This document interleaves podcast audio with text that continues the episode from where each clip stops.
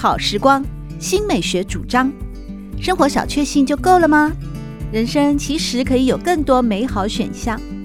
文学奖得主、专栏作家、资深媒体人朱国珍在《真正好时光》节目里与您分享美好生活，让我们打开心灵的扉页，享受真正好时光。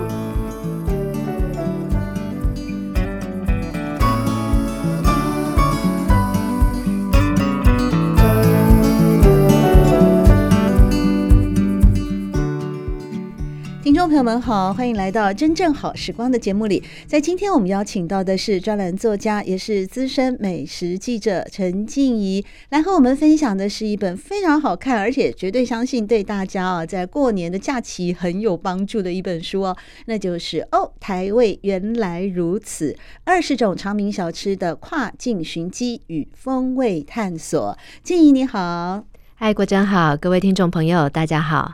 台味原来如此，我看了以后觉得好亲切哦，因为里面有好多的食物都勾起了我生命中点点滴滴的回忆。比方说像豆花啦，比方说像牛肉面啦等等哦。但是首先呢，我想哦，我们还是和听众朋友们介绍一下说，哇，这本呢哦，台味原来如此哦，嗯、是什么样的一个成书动机让你？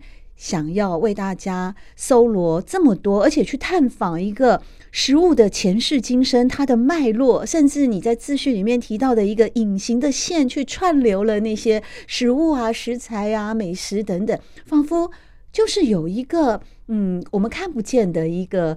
轨迹，它其实拉扯着，即使呢，在中国大陆也好，在台湾也好啊，在东南亚也好，因为你在书里面，你经常提到像是闽南啦、潮汕啦，你的足迹甚至远到马来西亚哦，来为我们呢收集了这本书里面非常丰富的美食的资料。所以一开始还是请静怡和大家聊一聊这本书，你写得很辛苦吗？你去这么多地方，哎。呃，确实，在我过去曾经写了一本书叫《台味》，那在写《台味》完成之后，我就觉得，呃，在追寻台味的过程中，呃，遇到了一些瓶颈。那所以说，当我有机会到了马来西亚，到了呃中国大陆的时候，我开始发现，诶，其实这三个地方有很多相同的食物，呃，是有着千丝万缕的关联性的。从食物再往前推，就会推得到说，其实我们的祖先都来自同一个地方，也就是来自于这个广东、福建这一带。那同样的食物也随着人们的迁徙而到了不同的国家去。到了异地去之后，这些食物又随着当地的风土民情，那有所改变。我开始发现说，其实真正要探索的，或者是说真正想要。找寻台湾人身世的方法，呃，不只是在本岛里面，而是我们可以跨境，然后去寻机。那甚至我们要看的不只是台湾的世界，而是整个华人地区对于这些华人饮食的一个表达方式。那同时也扩大了我们去关注的一个面向。对呀、啊，我为什么会说我看了这本书觉得好亲切，而且收获非常的多？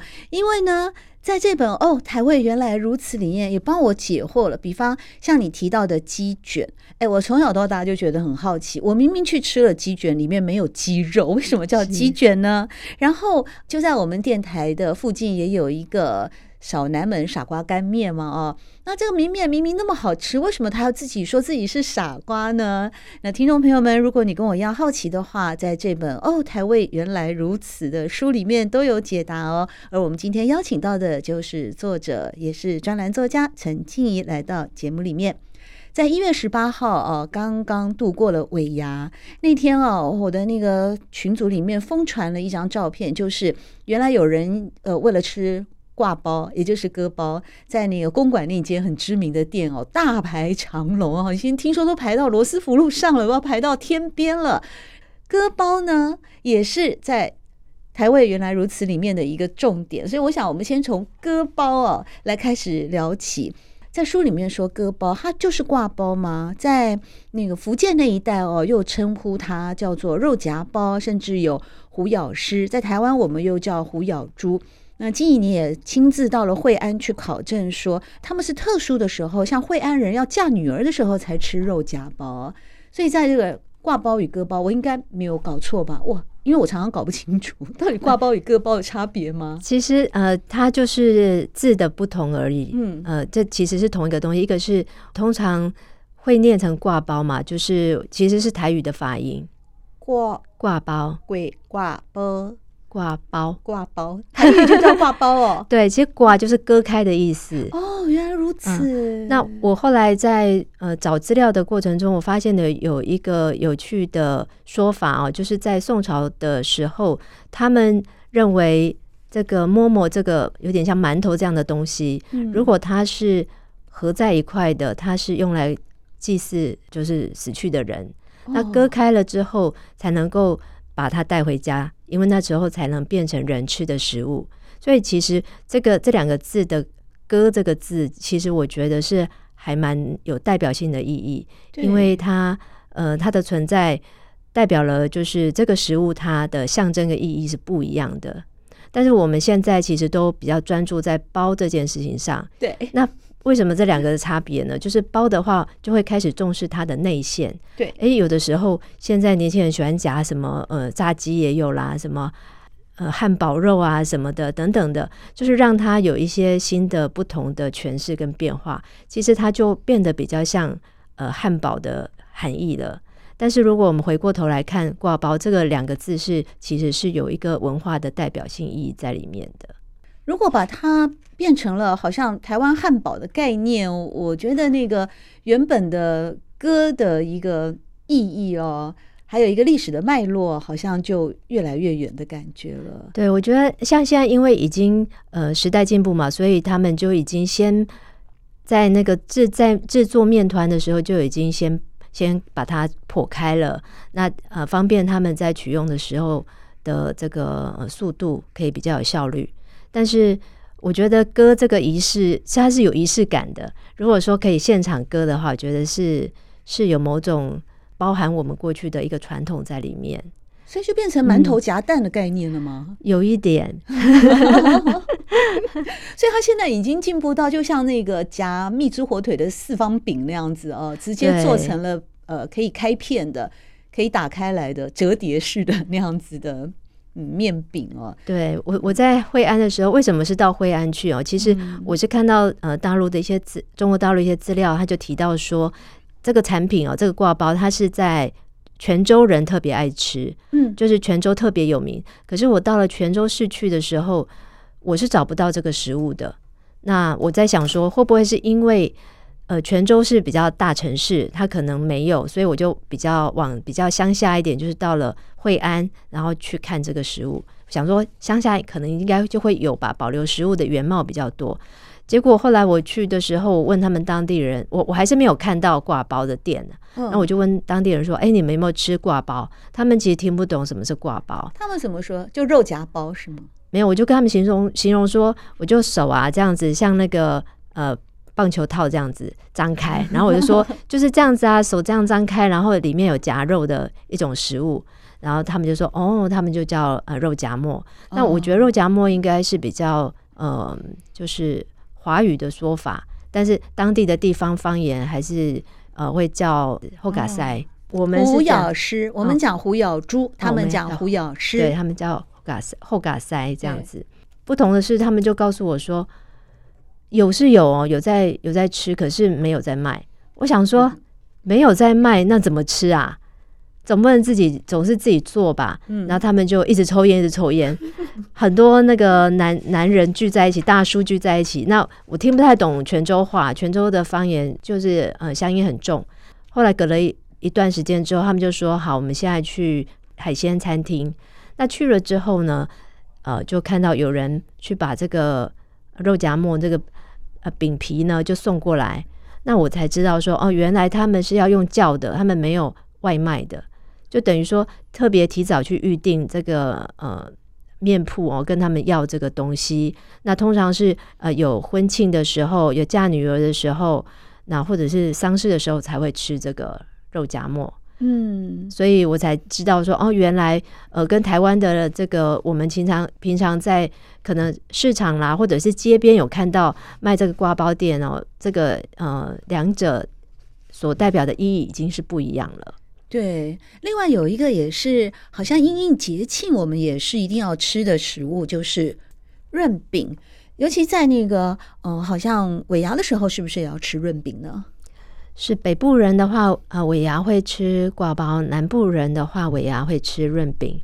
这是一个蛮特别的，哦、呃，这个节庆上意的不同。嗯，在哦，台味原来如此这本书里面，我们今天邀请到的就是作者陈静怡哦，在书里面也有提到说，润饼是一种可以读出你身世的食物。哎啊，为什么呢？你知道吗？为什么我说我看这本书的时候越看越是津津有味？因为润饼哦，我小时候家里自己有做过。啊，后来有时候在菜市场也会有看到啊。嗯、那我呢，有一次到那个玉环，就台州那边去出差的时候，那当地的那个主人就很热情的邀请我们吃他们当地的传统食物，他说叫做石饼桶。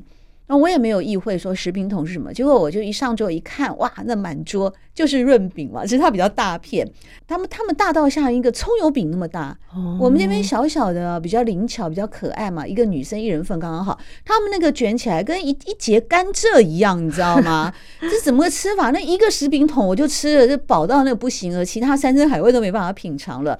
我就发现，哎，一一样的东西，其实说法不同，但是那个内馅会差很多。那为什么它可以读出身世？难道食品桶的身世跟我们现在吃润饼的身世会因为大小而有差异吗？其实我觉得很有趣的是，呃，包润饼的馅料，嗯，呃，我在那个中国大陆在厦门的时候，我就发现说，他们其实有固定要的配料，譬如说他们会放呃炸好的蚵仔，然后会放虎苔。一种呃，生长在河海交界岩石上的一种仙苔，呃，把它晒干变成一种有点像海苔粉这样的东西。那还有他们也会加花生粉，嗯，那他们加的花生粉是用把贡糖碾碎之后来铺底用的，就跟我们的花生粉跟糖粉是一样的道理。但是，呃，贡糖碾碎之后哦，因为它里面有麦芽糖的成分，其实吃起来那个甜度跟呃口感会，我觉得更好。那还有，呃，如果说你是泉州人的话，他会加了很多的红萝卜丝，这很特别。我觉得，嗯，没有想过说会加这么这么多红萝卜丝，我有点吓一跳。在在泉州的时候，那还有在福州呢，就会加很多的豆芽菜，嗯、那就是。从我们小时候在家里的这个呃润饼的配料里头，其实有可能就可以看得出来，你可能呃父母亲的背景是什么身世，那会影响到你准备的那个馅料的内容物。那也有的呢，可能爸爸是呃泉州移民，妈妈可能是厦门移民，那合在一块做出来的这个润饼就又变化更多样了。那也许也可以看得出来谁比较强势哦。有时候 妈妈如果是比较为主的话，她可能就还会放一些像炖过的高丽菜这样的的食材在里面。我觉得这件事情是很有趣的。也许我们不一定每个人有机会去写族谱或家谱，但是其实这些像润饼就是一个没有文字的家谱。我觉得，嗯嗯，那、呃、也是保存我们呃这个身世由来的一个很好的方法。这让我想起来了，我在那个台州哦吃他们的石饼桶的时候，他们放很多海鲜在里面呢。哦，他们还放那个小鱼干呢，还放那个鱿鱼。那个地方靠近温州，其实是靠海。就是如果坐那个中远之星啊，过去有直航的时候，是一个叫大麦屿的一个码头，所以他们有一些海鲜，他们的海鲜会入那个石饼桶的。这也让我想起来，我是外省人的家庭哦。我父亲是那个，就是在书里面也提到，一九四九来到台湾的那一百二十万的外省人当中的一位。我们祖籍是河南，但我记得小时候我爸爸也很喜欢哦，做润饼给我们吃。哎，哦，嗯，所以我就没有去考证了。我们这样说，我们是中原人士，哎，对不对？怎么会他也要吃润饼呢？那他也好辛苦哦，他就不知道怎么。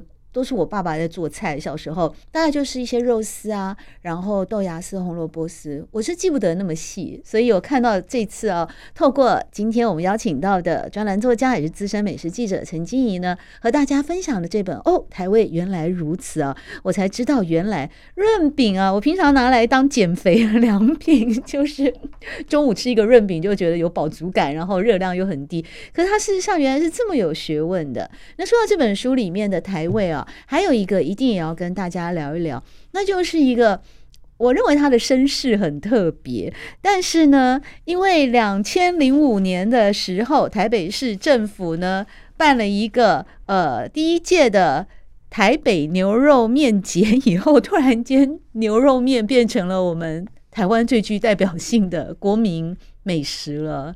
对啊，听说那段时间。嗯、有些人见面的时候，以前会说：“哎，吃饱了没？”后来都改成说：“哎，你去吃牛肉面了没？”牛肉面这个会不会跟我们传统啊？好像觉得台湾地区因为信仰的关系啊，有很多人，像我好多朋友是不吃牛的，长辈啦也是几乎不吃牛。那我儿子更妙了。我儿子呢，两年前考大学的时候啊，他从小就是一个我们家都会吃牛肉，因为他铁质含量高嘛，蛋白质高。结果我这宝贝儿子呢，在考大学的前一个礼拜，他跟我说：“妈妈，我现在开始不能吃牛肉。”我说：“为什么？”他们说：“不吃牛肉才会考出好成绩。”那这里面的牛肉面，结果我们呢，静怡也去做了考证。哇，牛肉面并非台湾独有，在四川、兰州、马来西亚、福建都有牛肉面啊！你都吃过了吗？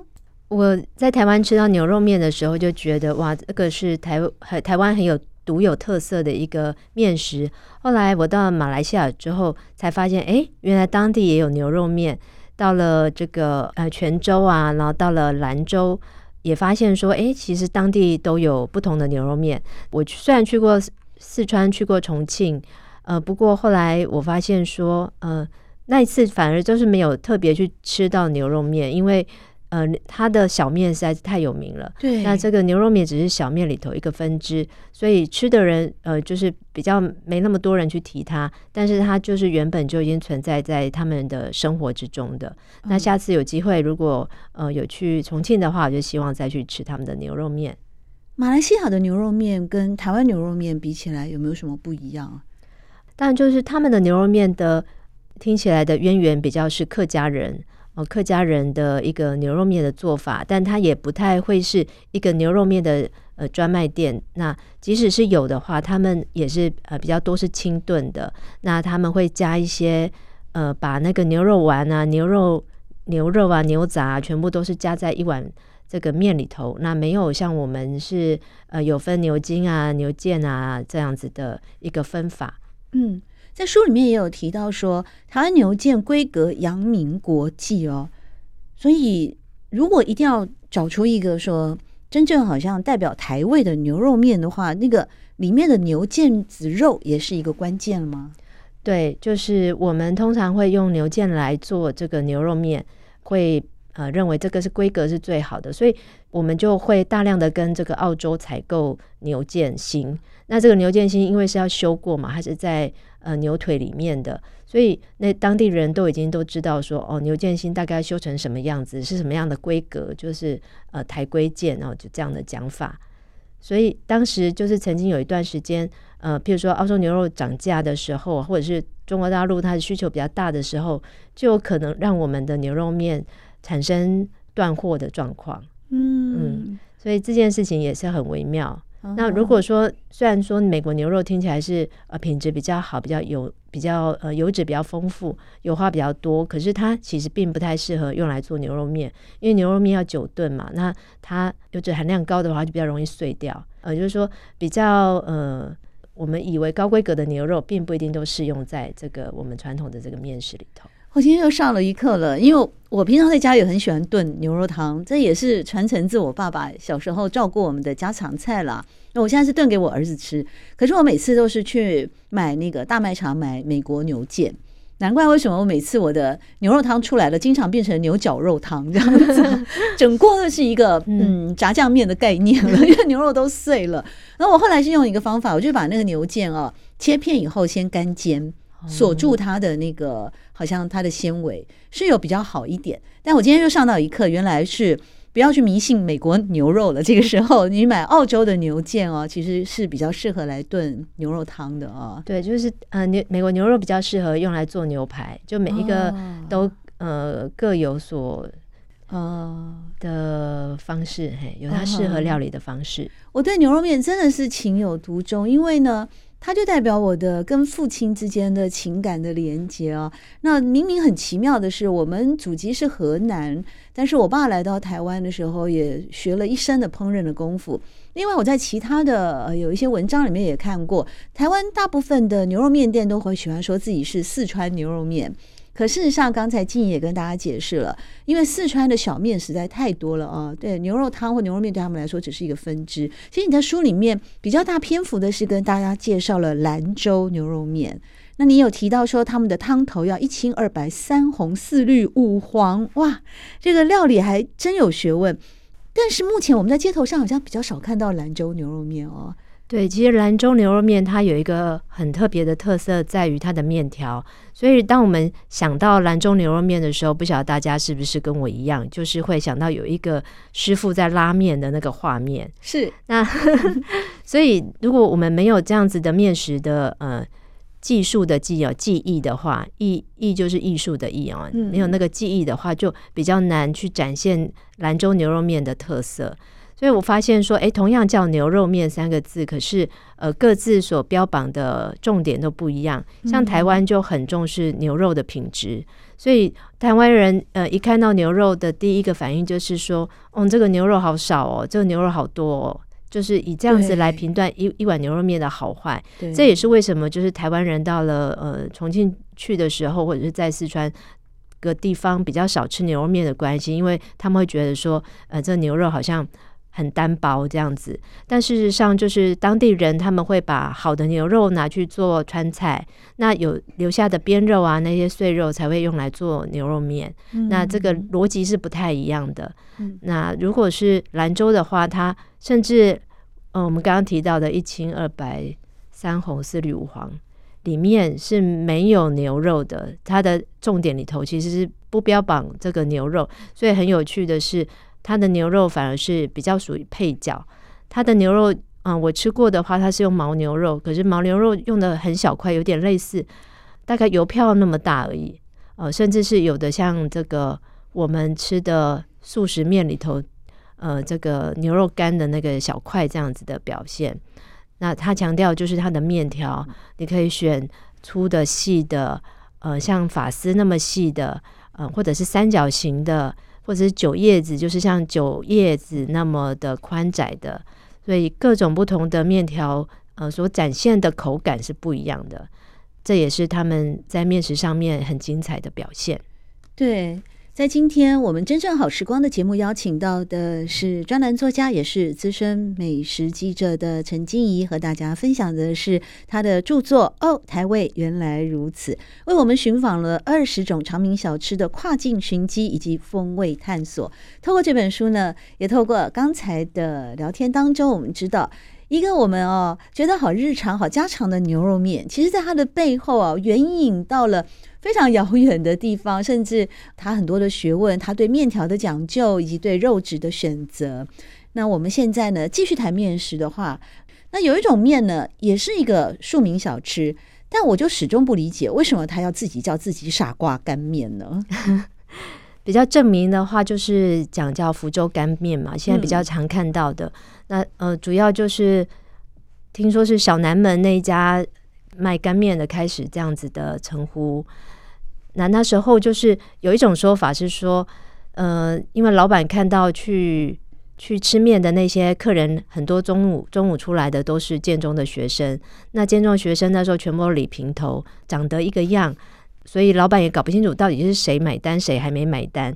那他们很调皮哦，这些大男生就是还会这个揶揄这个老板说：“哎，那我们下次就来吃傻瓜那一家啊，傻瓜卖的那那个面这样子。”被老板听到了，那你们既然叫我傻瓜，我就真的就叫自己傻瓜好了。哎，但我觉得它很有趣的是，它虽然叫傻瓜干面，但是它事实上它的那个整个的做法啊，跟口感啊，跟美味一点都不傻。哎，其实很精致的，包括从猪油开始，它的每一个配料虽然简单，我还是觉得无法取代。我个人非常喜欢吃傻瓜干面。对，我觉得就是傻瓜干面，它因为简单，所以更要不简单，你才有办法跟别人竞争。因为它的元素是这么的单单纯。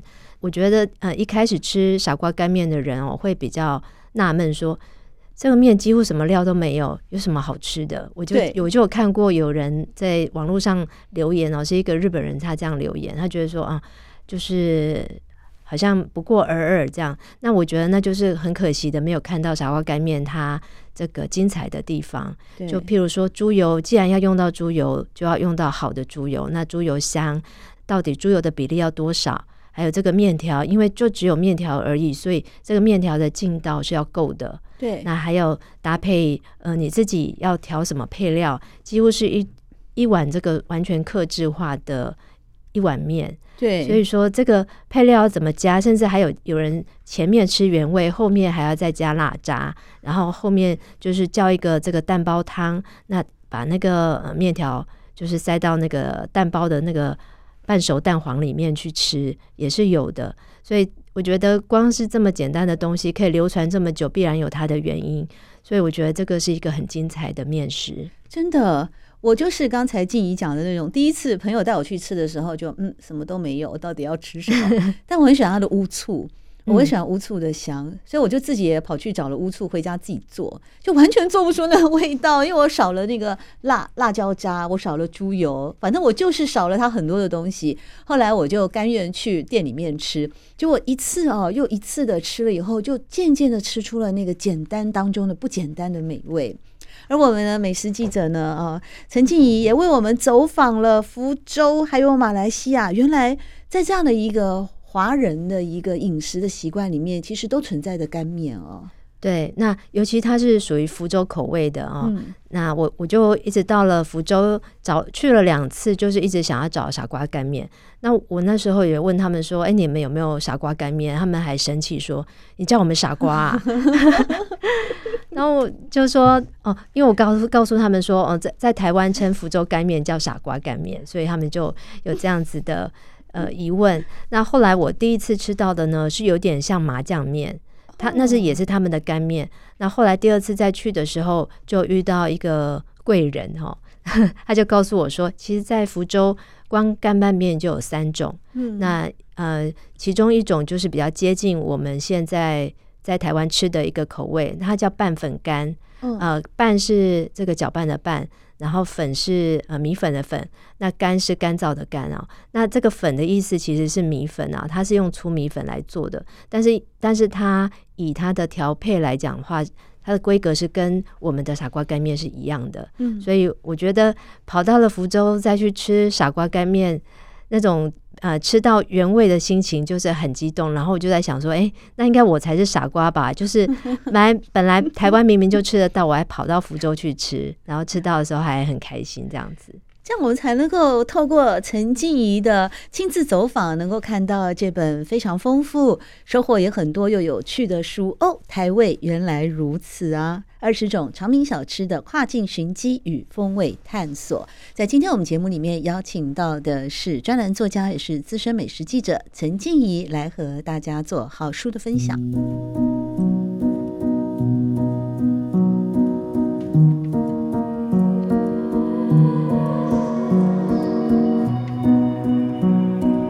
真正好时光，每个星期六早上八点钟到九点钟，在汉声广播电台全国联播网播出。节目在广播频道播出之后，也会上传到汉声广播电台的官网。在官网当中，您可以在经典回放的单元里搜寻“真正好时光”，随时收听到国珍为各位制作的精彩内容。喜欢朱国珍制作主持的《真正好时光》，欢迎您订阅、分享或留言。随时保持互动，一起共享美好生活。